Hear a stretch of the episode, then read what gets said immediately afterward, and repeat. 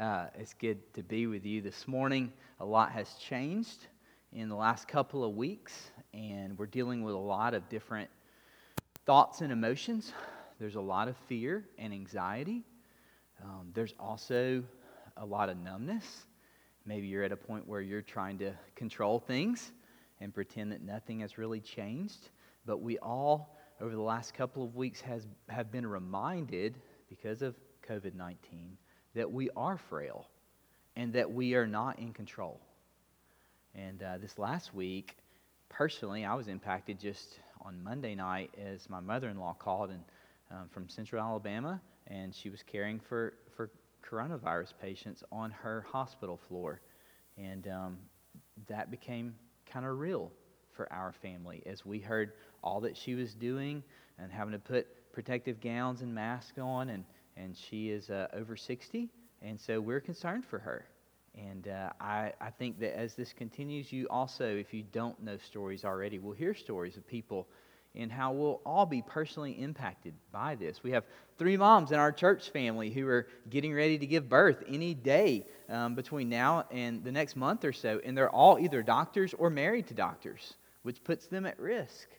Um, this is affecting each of us. I, I talked with um, a friend this last week who's out of town who used to be a part of our church, and her husband is just in his early 60s and he has dementia and Alzheimer's, and he was being moved from one facility to another. She was concerned he might not remember her the next time that she gets to visit him. This is impacting each of us in many different ways, and and we each are asking, so where is God in all of this change and uncertainty? And I believe God is giving us an opportunity to examine our priorities and to examine our loves. One thing that's really interesting, if you look back at, at America as a whole, it, it seems as if, for the most part, the reality of life being fragile, that we've kind of lost that. Maybe since about World War II. Up until World War II, it was, it was just common. Everyone just knew that life was fragile, it was a part of life. But instead, our culture seems to have shifted, and we have become a very uh, anxious system that is hyper focused on the here and now. And, and, technology has enabled us to do that through social media, through wearable technology, and we are hyper focused on what's going on right now. And it's caused this emotional reactivity within our hearts and within our souls. And the news and media don't help at all. For instance, last week, while our mayor is telling us to, that we're safer at home. He's passing a safer at home ordinance. We're hearing from the president that the economy might be opened back up by Easter, just a couple of weeks from now. And so we're left with this kind of whiplash of, well, which is it? There's so many options, and we, we don't know where to turn. COVID 19 has slowed us down and it's leveled the playing field, and we're all reminded of how fragile life truly is. And I believe that God is using this time in a strange way to give us the opportunity to reorder our lives. In the passage of Scripture that we're going to look at today, we're studying a man named Nicodemus. And he comes to Jesus with a question about how to enter the kingdom of God. In essence, in today's language, he would be asking how to find happiness or peace or joy or relationship with God, which is most important. And Jesus shares a powerful truth with him. Jesus shares with him, in essence, that good people don't go to heaven, forgiven people go to heaven. This text is one of the clearest pictures of the gospel. I've entitled it Spiritual Seekers Wanted.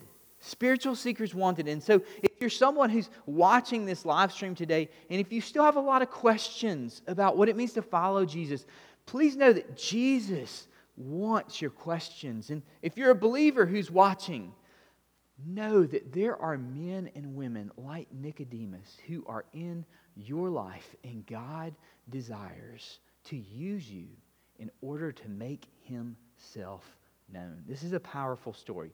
Let's look at John chapter 3, uh, beginning in verse 1. Now, there was a man of the Pharisees named Nicodemus, a ruler of the Jews.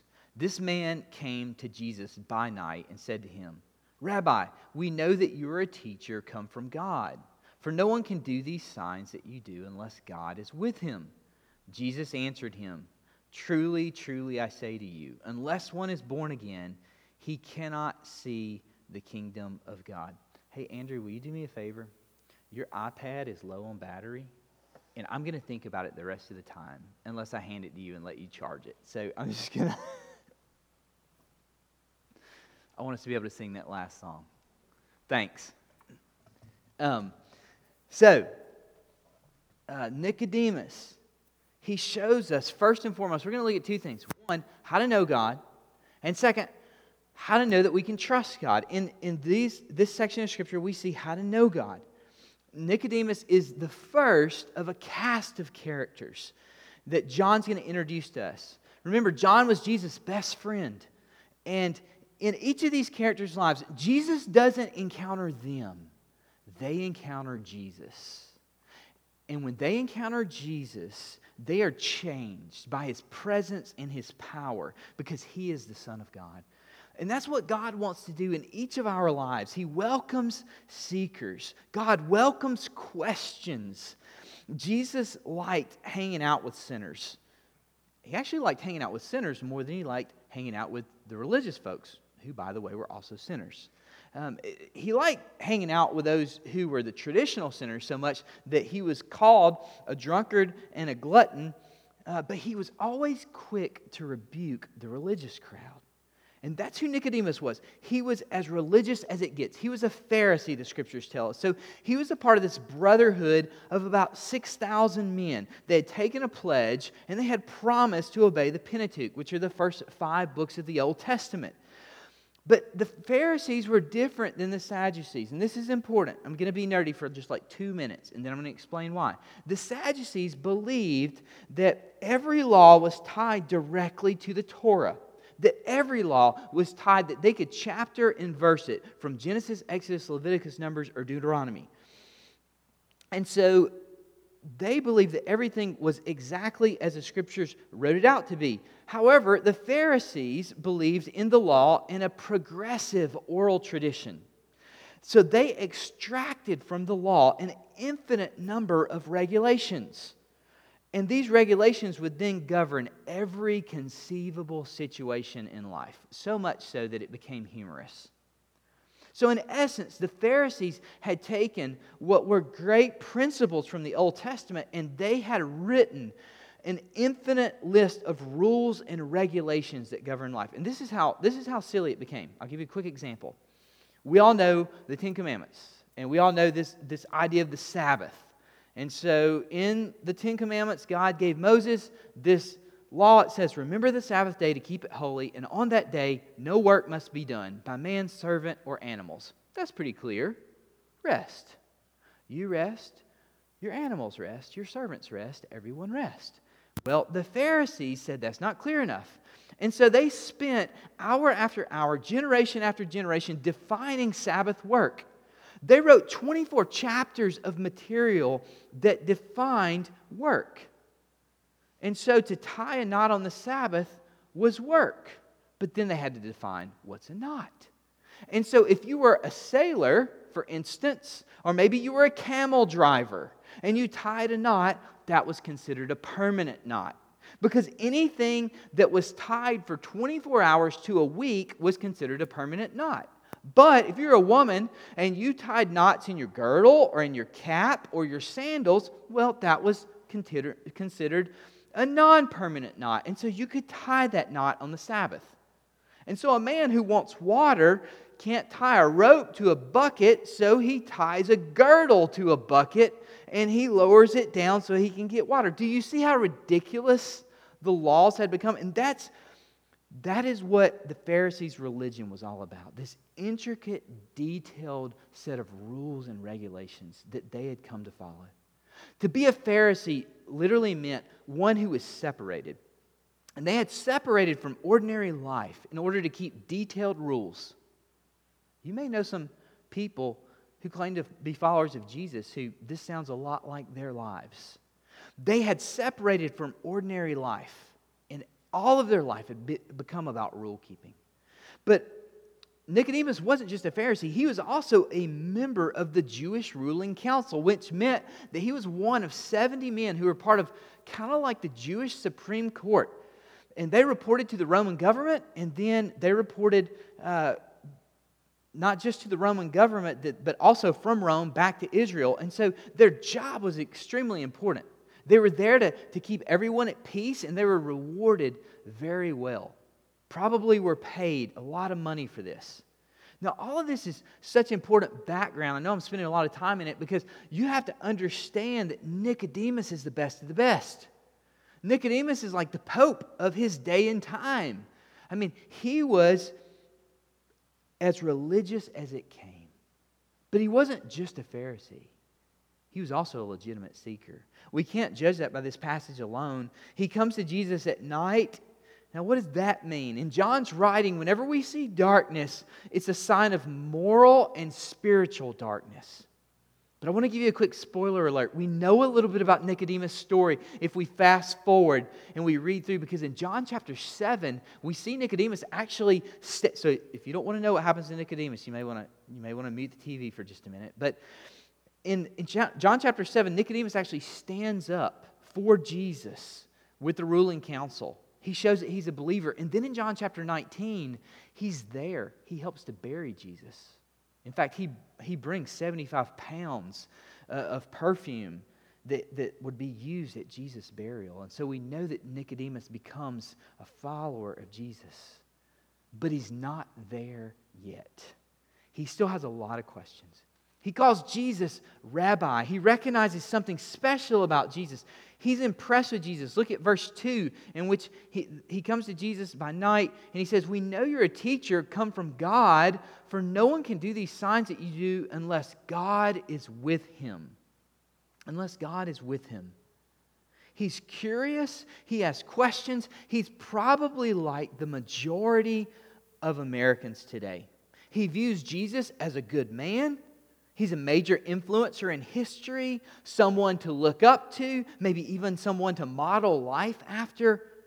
But the only way to God, Nicodemus isn't there yet.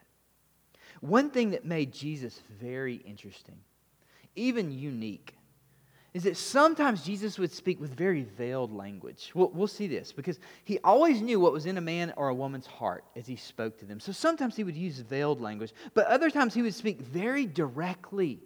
He would use exclusive claims. He would likely be judged intolerant in our society today because he made these exclusive claims about truth because he was God. And that's exactly what we see in verse 3. Jesus cuts to the heart of the matter. It's as if he anticipates Nick's question and informs him how he can enter the kingdom of God by being born again. In other words, Jesus is saying that you can't enter God's kingdom as you are. Your religion isn't good enough. You can never keep enough laws or perform enough good deeds.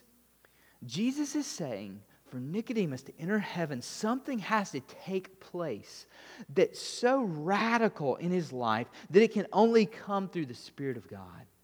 That will, it will be so radical, it's as if Nicodemus is being born again or being born from above. It will be so new, it'll feel like starting completely over. Now, look back at verse 4. Nicodemus said to him, How can a man be born when he is old? Can he enter a second time into his mother's womb and, and be born? Clearly, Nicodemus doesn't get it. Jesus was referencing the fact that even someone of, of, of Nicodemus' character doesn't have the religious righteousness or the religious pedigree to enter the kingdom of God. It can be achieved. It can't be achieved through the physical. It's a spiritual transformation. And what, you, what I want you to hear from Nicodemus' life is if Nicodemus doesn't have a chance of knowing God, then neither do you. Not on your own, not by what you can do in performing, not by being religious. Now, I've spent a lot of time in the first four verses of this text, and I'm going to spend most of our time in the last few verses. But in, in the in between, Jesus is going to help Nicodemus come to understand how to know God by giving him a spiritual example, a practical example, and an Old Testament example. Look at verse 5 as we see the spiritual example that, that Jesus gives to Nicodemus. Jesus answered, Truly, truly, I say to you, unless one is born of water and the Spirit, he cannot enter the kingdom of God. That which is born of the flesh is flesh, and that which is born of the Spirit is spirit. Do not marvel that I said to you, You must be born again. Becoming a Christian is a supernatural act of God's generosity. We are much like Nicodemus just as he was dependent upon God for his second birth, we also we're dependent upon God for our second birth, much as in the same way that we were dependent upon our parents for our first birth. We didn't have anything to do with it. And to be born of water and the Spirit is to receive the new heart and the sin cleansing washing that God had promised for the age of the Messiah. This was a direct reference to Ezekiel chapter 36, verses 24 through 35. I'm not going to, we don't have the time this morning to read back through it, but Nicodemus should have, refer- should have recognized this. Oh, Jesus is referring to Ezekiel 36 verses 24 through 20 through 35 when he talks about a messiah who would come who would offer cleansing and a washing with water and the spirit and would put his spirit within them and he speaks of resurrection in ezekiel 37 this is a famous uh, passage and vision of a valley of dry bones that come to life and receive the Spirit of God. And they're reminded that Israel is going to come awake to the Messiah and to the presence of Jesus. And so Jesus gives Nicodemus this spiritual example, but then Nicodemus still isn't catching on. So he goes on and gives him this practical example in verses 8 through 10. Follow along in verse 8. The wind blows where it wishes, and you hear its sound, but you do not know where it comes from or where it goes. So it is with everyone who is born of the Spirit. Nicodemus said to him, How can these things be? Jesus answered him, are you the teacher of Israel and yet you do not understand these things? And Jesus is illustrating that we have about as much of a chance to save ourselves as we have of controlling the wind. It can't be done. We can't control the wind. We can't save ourselves. We know the wind blows, but it's impossible to control where it comes from or where it goes. And in the same way, entering the kingdom of God is impossible through our own efforts. And to hear this, Nicodemus would have been floored. I mean, he, he was challenged to the core of his belief system. To him, interest in heaven was based on following the law, his pedigree. He was a descendant of Abraham. He had everything going for him. He was in. His past meant that he had it made. All he needed to do was continue to appease God, obey the rules and regulations. I mean, on top of this, he was a Pharisee. He was, had pledged to uphold every detail of the law. And Jesus is telling him, all of this isn't good enough. what I want you to hear today is that Nicodemus is representative of many of us. His system was far more advanced than most of ours. He had at least taken hour upon hour and generation upon generation to write a system out that he tried to follow. His system couldn't save him, but I mean, give the guy a bit of credit. He had a plan in place, and it was a lot better than the plan that most people in our society have today. The majority of people in today's world are just like Nicodemus, just with a much simpler system. They don't have the oral law or the Talmud that's filled with all the religious rules and regulations that they try to follow. Instead, they have what would be described as a cosmic scale. a scale in which they would put their good deeds on one side and their bad deeds on the other. And they would hope that their good deeds might somehow outweigh their bad deeds. Now, most people in America today, if you polled them, so for instance, the census, we're all finding um, these opportunities on Facebook and social media and when we get on the internet. Have you, have you taken part in the census yet? Well, when you, when you uh, reach out to most people in America today, if you poll them, a few people believe in reincarnation, but the majority of people actually believe in a life after death. Which reincarnation is, in a sense, a life after death. It's just a life after death in which you, hopefully, if you are judged well enough, that you would eventually move into the everlasting endlessness of time, the, the eternal bliss. So there is still, even in re- reincarnation, a life after death. But most people, if you polled them in America today, they would say that they believe in a typical, in some type of life after death. The majority of people in America actually believe, believe that there is a place where you will spend eternity. Most are even comfortable calling it heaven. But here's the thing that gets really fuzzy. If there's a place called heaven, then how do you get there? And that's what Nicodemus was asking Jesus. Look at verses 11 through 15 as Jesus gives Nicodemus not only a spiritual example and a practical example, but finally an Old Testament example. In verse 11, Jesus says, Truly, truly, I say to you, we speak of what we know and bear witness to what we've seen, but you do not receive our testimony. If I have told you earthly things and you do not believe, how can you believe if I tell you heavenly things? No one has ascended into heaven except he who descended from heaven, the Son of Man. He's speaking about himself. That title, Son of Man, comes from the book of Daniel. It spoke of the Messiah who would come.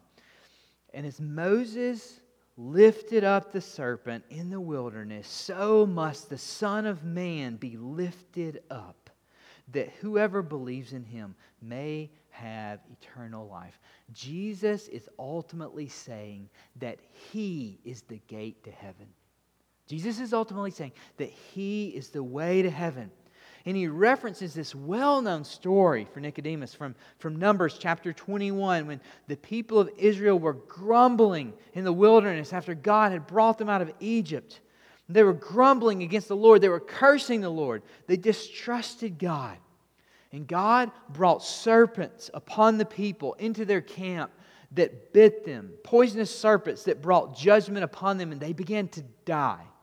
And when they cried out to the Lord, and Moses was instructed to create a bronze serpent, and when the people cried out to the Lord and said, Save us, Lord, and, and Moses cried out to the Lord, God said, Moses, make this bronze serpent and raise it up in the center of the camp. And if anyone is bit, they can simply look up at the serpent, and God will bring healing and salvation to them so that they will live and not die. Jesus is saying that salvation is radical that it can't be earned in our physical bodies, that, that we can't be holy enough. In fact, he is saying that it's so radical that it's like being born all over again or being born from above because it is a work of the Spirit. And God accomplishes that work when we look up to Him in belief and surrender. Now, all that sounds really great. But how can we possibly believe that this is true and that God can be trusted? God shows Nicod- uh, Jesus shows Nicodemus how we can know God, but how can we trust God? Well, John tells us this in his summary in verses 16 through 21. Follow along as I read. I know in your Bible, if you have a red letter Bible, it's likely in red letters because those who have published this translation believe that this is likely Jesus' words. I believe that this is likely John's summary of Jesus' words. Either way, it's inspired by the Spirit. Listen to these words, verses 16 through 21, as John shares with us how we can know that we can trust God. For God so loved the world that he gave his only Son, that whoever believes in him should not perish but have eternal life. For God did not send his Son into the world to condemn the world, but in order that the world might be saved through him. Whoever believes in him is not condemned, but whoever does not believe is condemned already, because he has not believed in the name of the only Son of God. And this is the judgment. The light has come into the world, and people love the darkness rather than the light because their works were evil. For everyone who does wicked things hates the light and does not come to the light, lest his work should be exposed. But whoever does what is true comes to the light, so that it may be clearly seen that his works have been carried out in God. John 3:16 is probably one of the most well known scripture passages in all the Bible. Uh, if NFL football were, were on this afternoon, we would quite possibly see a poster that someone is holding up uh, behind the goalpost. And every time somebody kicks a field goal or an extra point, we see John 3.16. And uh, we've become so familiar with this text that we hear it regularly. For God so loved the world that he gave his only Son. How can we trust God? How can we know that God is for us? One little word suffering. Suffering makes the gospel unique. Suffering gives us the ability to trust God because Jesus suffered unjustly for you and for me. Jesus suffered in our place. I think one of the reasons why our culture is so afraid right now is because we have no paradigm for suffering. We do everything in our power to push suffering away from us. Secularism is the spiritual belief of our day. Secular, secularism is just kind of the, the religion of our culture. It says, live for now. There's really no miraculous. If you can't prove it scientifically, it must not be true.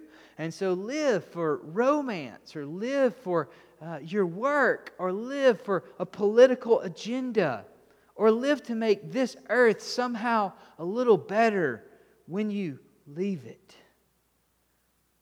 And all of these things, the problem with them is that none of them are eternal. All of these things that we would live for and that we would put our hope in, the problem with them is that they are all found in this world. And suffering attacks each of those because suffering attacks the ultimate meaning in life if we're finding our hope in this world. Now, oddly enough, all major religions up until the time of, of our current day, up until the time of secularism, all major religions have accepted suffering as a natural part of life. You go back and you look at the, the roots of Buddhism. If you go back and you look at um, reincarnation religions, if you look at the shame and honor culture, you'll see that each of these religions actually accepted suffering as a part of our world, as a part of the human condition.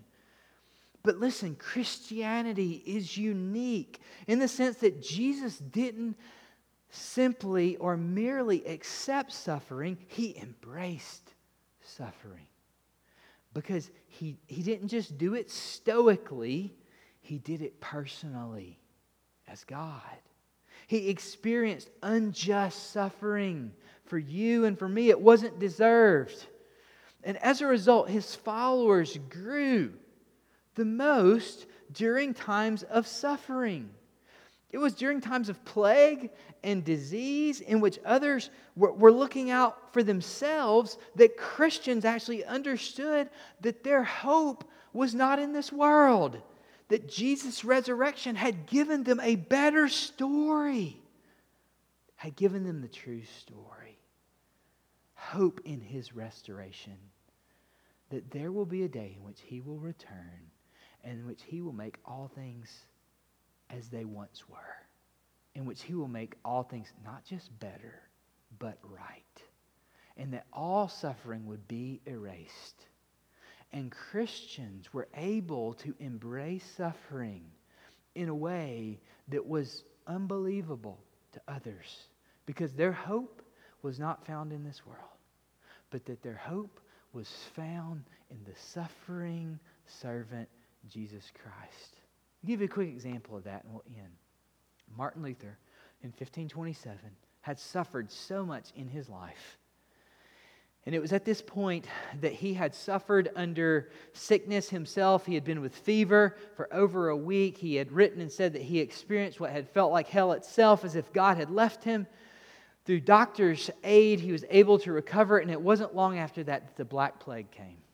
And during that time that he would open his home while his wife was pregnant, his son would be born. They would welcome uh, people who were dying of the Black Plague into their home, and that they would see friends and loved ones that they cared for die in front of their eyes. And it was during this time period in his life in which Luther would write, out of the 36 hymns that we have, that he would write these words entitled A Mighty Fortress is Our God from Psalm 46. Listen to these words. A mighty fortress is our God, a bulwark never failing. Our helper, he amid the flood of mortal ills prevailing. Our, for still our ancient foe doth seek to work his woe. His craft and power are great, and armed with cruel hate, on earth is not his equal. Did we in our own strength confide, our striving would be losing. Were not the right man on our side, the man of God's on choosing. Dost ask who that may be? Christ Jesus, it is He. Lord Sabaoth is His name, from age to age the same, and He must win the battle. And though this world with devils filled should threaten to undo us, we will not fear for God hath willed his truth to triumph through us. The prince of darkness grim, we tremble not for him. His rage we can endure, for lo, his doom is sure. One little word shall fell him. That word above all earthly powers, no thanks to them abideth. The Spirit and the gift are ours through him who with us sideth. Let goods and kindred go, this mortal life also. The body they may kill, God's truth abideth still. His kingdom is forever.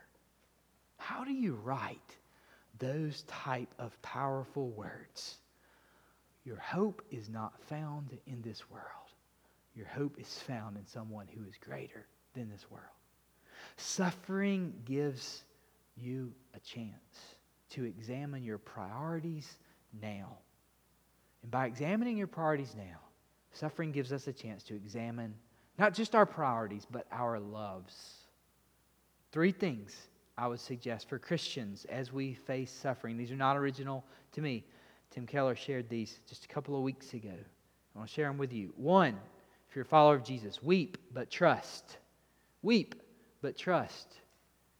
As Andrew said earlier, we lament. We look at things not through, you know, rose colored glasses, but as they are. These are hard times. The Psalms teach us how to lament. 70% of the Psalms are lament. And so we weep, but we trust. Weeping enables us to trust, to move from pain in order to see God for who He is and to find our hope and joy in Him. But secondly, pray but think. Pray but think. Job spent so many chapters in his book questioning God. And at the end, God says to Job, Well done. And we say, how could, Job, how could God look to Job and say, Well done? You've, you've asked all these questions. And Job came to a point of realizing, Well, if I'm angry, there must be a God for me to be angry at. And so I'm going to ask him my questions. And God said to Job, Your questions are welcome. Pray but think. And finally, reorder your loves and hope. Reorder your loves and hope. What are you putting your love in? What are your priorities? Hope in Jesus. Nicodemus, who had questioned Jesus, he paused, he considered, and ultimately he believed. And we are so much like Nicodemus. It's such a struggle for us to trust God and to believe that He alone can save us. We so often find ourselves moving toward the darkness instead of toward the light. But Jesus says, I am the gateway to heaven. Nicodemus questioned, he paused, he considered, and ultimately he believed. And he came to understand a powerful truth that good people don't go to heaven, forgiven people go to heaven. We pray with me?